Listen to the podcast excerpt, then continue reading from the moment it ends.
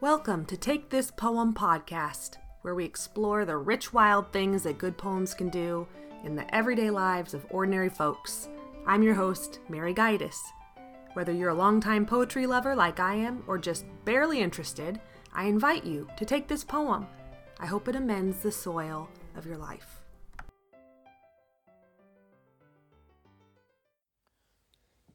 Hello, poetry friends. Mary has asked me to do some poetry aimed at Advent or the Christmas season.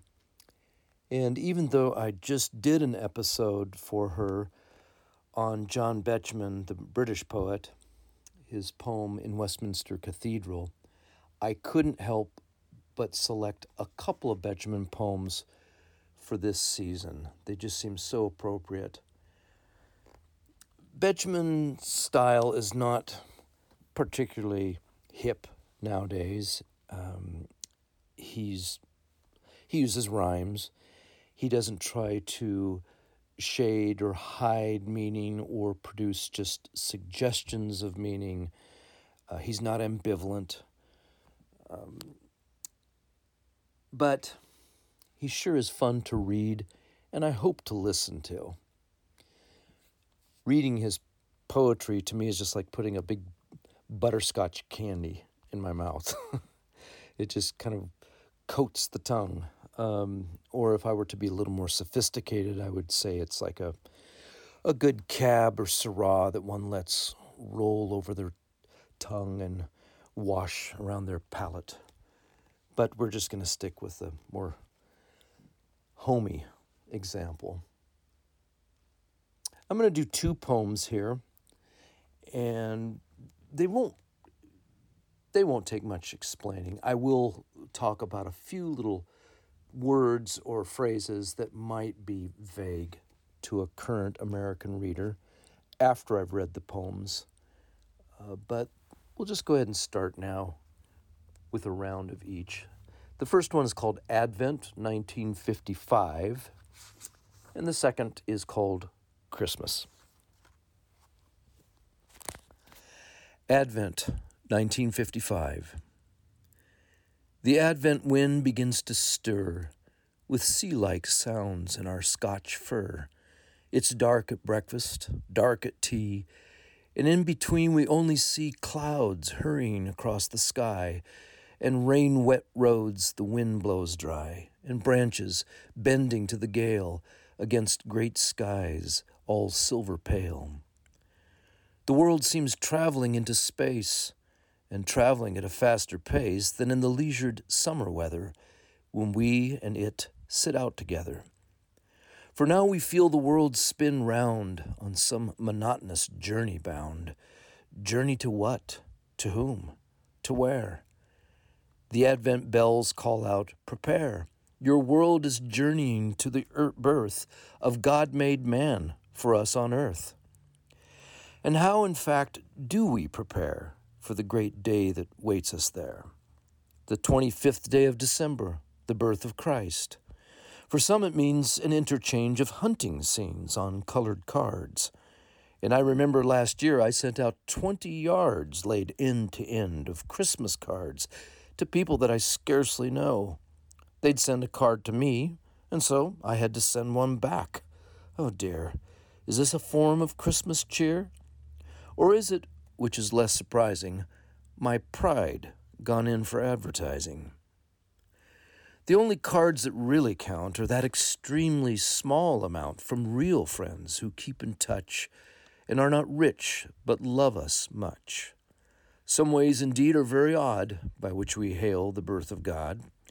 We raise the price of things in shops. We give plain boxes, fancy tops, and lines which traders cannot sell, thus parceled go extremely well. We dole out bribes we call a present to those to whom we must be pleasant for business reasons. Our defense is these bribes are charged against expenses and bring relief in income tax. Enough of these unworthy cracks. The time draws near the birth of Christ, a present that cannot be priced, given 2,000 years ago. Yet if God had not given so, he still would be a distant stranger. and not the baby in the manger.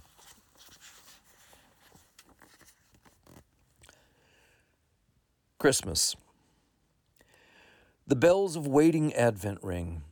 The tortoise stove is lit again, and lamp oil light across the night has caught the streaks of winter rain in many a stained glass window sheen, from Crimson Lake to Hooker's Green.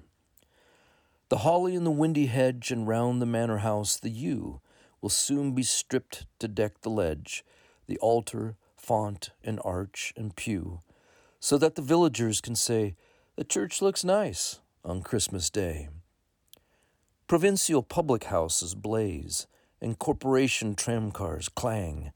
On lighted tenements I gaze, where paper decorations hang. And bunting in the red town hall says, Merry Christmas to you all. And London shops on Christmas Eve are strung with silver bells and flowers, as hurrying clerks the city leave to pigeon haunted classic towers, and marbled clouds go scudding by the many steepled London sky. And girls in slacks remember dad, and oafish louts remember mum, and sleepless children's hearts are glad, and Christmas morning bells say, Come, even to shining ones who dwell safe in the Dorchester Hotel. And is it true? And is it true, this most tremendous tale of all, seen in a stained glass window's hue, a baby in an ox's stall? The maker of the stars and sea become a child on earth for me? And is it true? For if it is, no loving fingers tying strings around those tissued fripperies, the sweet and silly Christmas things, bath salts and inexpensive scent and hideous tie, so kindly meant. No love that in a family dwells, no caroling in frosty air, nor all the steeple shaking bells can with this single truth compare that God was man in Palestine and lives today in bread and wine.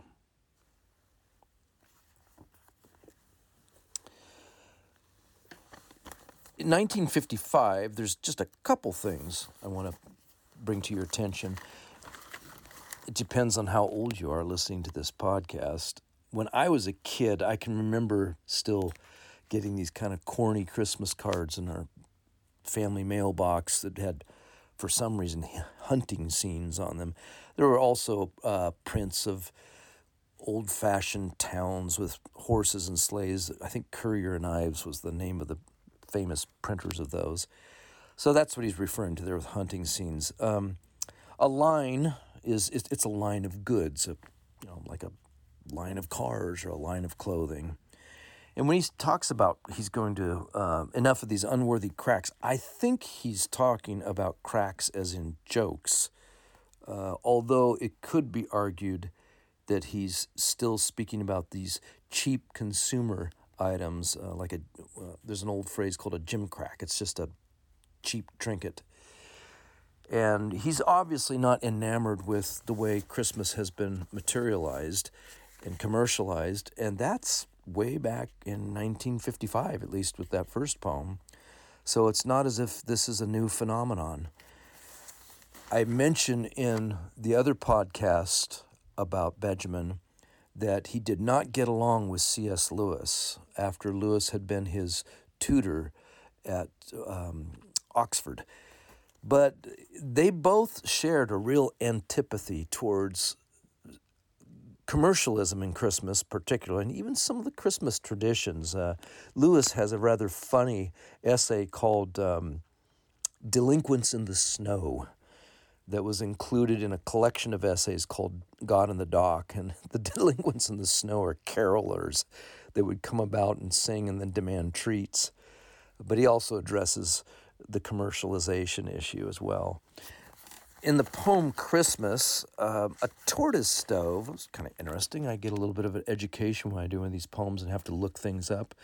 Tortoise stove was a small, inexpensive wood burning stove that was first invented in 1830 and became very popular and was in a lot of homes and small commercial stores and things like that. So it would have been something that people would have associated with um, coziness. It was called a t- tortoise stove because it it burned uh, the wood or other fuel very slowly and fairly economically. He makes this comment uh, about stained glass window, uh, stained glass window sheen, and he says from Crimson Lake to Hooker's Green. Well, those aren't places; those are actually shades of artists' colors that were in vogue at that time. He makes this comment about girls in slacks, and I know that would just seem very strange to us now, but there was a time when it was seen to be quite progressive and even a bit daring or impolite for women to be out in public in slacks instead of dresses. And Betjeman was kind of a old fashioned sort. He still longed for a little bit more of a formal England, I suppose. And this is just his way of talking about young kids that he doesn't necessarily approve of. And then, of course, the oafish louts are the typical teenage guys out there. But at least they're remembering mom. They're buying a gift for mom.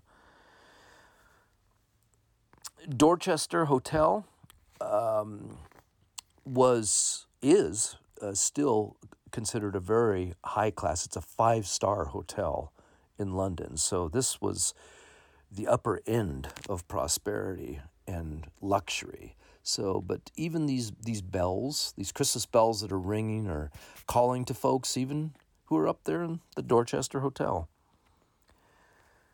Fripperies, that's junk, you know, shiny junk. Um, and then, of course, he references uh, getting a hideous tie, though it was kindly meant. That's been a joke for years, especially for fathers getting another tie for Christmas. I don't know if that happens as much now, but it, it did up till the last decade or two ago. But then he does turn to a more serious discussion of what he believes to be the true meaning of Christmas.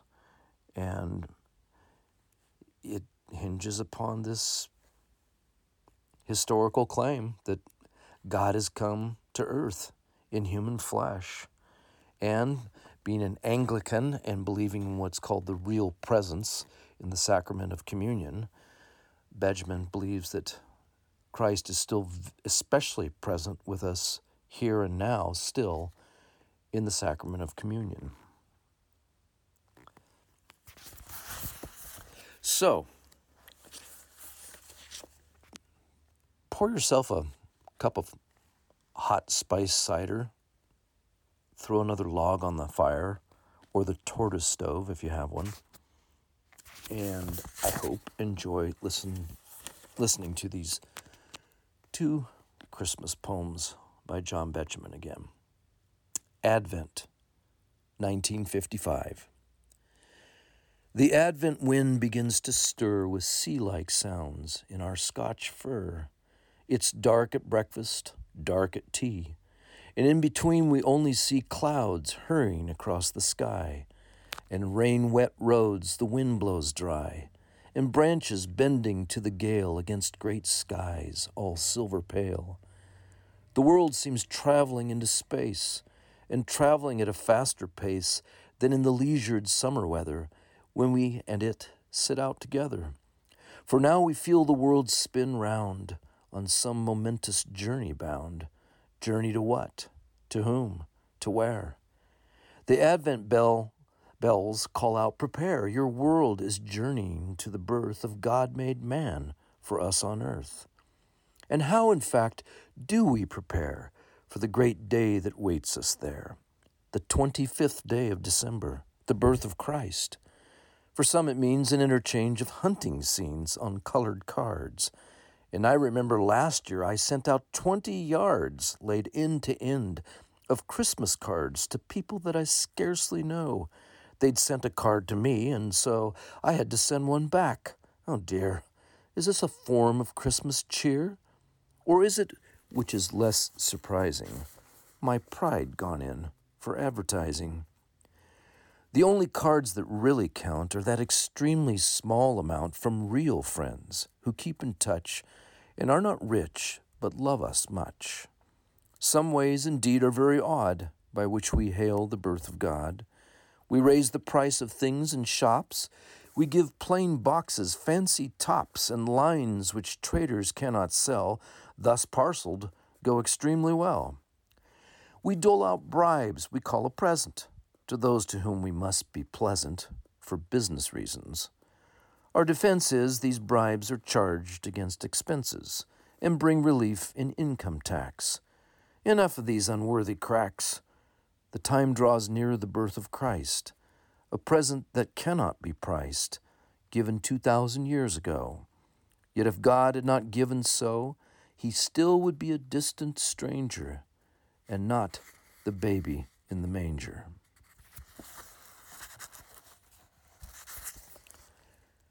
Christmas. The bells of waiting Advent ring, the tortoise stoves lit again, and lamp oil light across the night has caught the streaks of winter rain in many a stained glass window sheen from Crimson Lake to Hooker's Green. The holly in the windy hedge and round the manor house the yew will soon be stripped to deck the ledge, the altar, font and arch and pew so that the villagers can say, The church looks nice on Christmas Day. Provincial public houses blaze and corporation tramcars clang. On lighted tenements I gaze where paper decorations hang, and bunting in the red town hall says, Merry Christmas to you all. And London shops on Christmas Eve are strung with silver bells and flowers, as hurrying clerks the city leave to pigeon haunted classic towers and marbled clouds go scudding by the many steepled London sky. And girls in slacks remember dad, and oafish louts remember mum, and sleepless children's hearts are glad, and Christmas morning bells say, Come, even to shining ones who dwell safe in the Dorchester Hotel. And is it true? And is it true, this most tremendous tale of all? Seen in a stained glass window's hue, a baby in an ox's stall, the maker of the stars and sea, become a child on earth for me. And is it true? For if it is, no loving fingers tying strings around those tissued fripperies, the sweet and silly Christmas things, bath salts, and inexpensive scent, and hideous tie so kindly meant, no love that in a family dwells, no caroling in frosty air, nor all the steeple shaking bells can with this single truth compare that God was man in Palestine and lives today in bread and wine.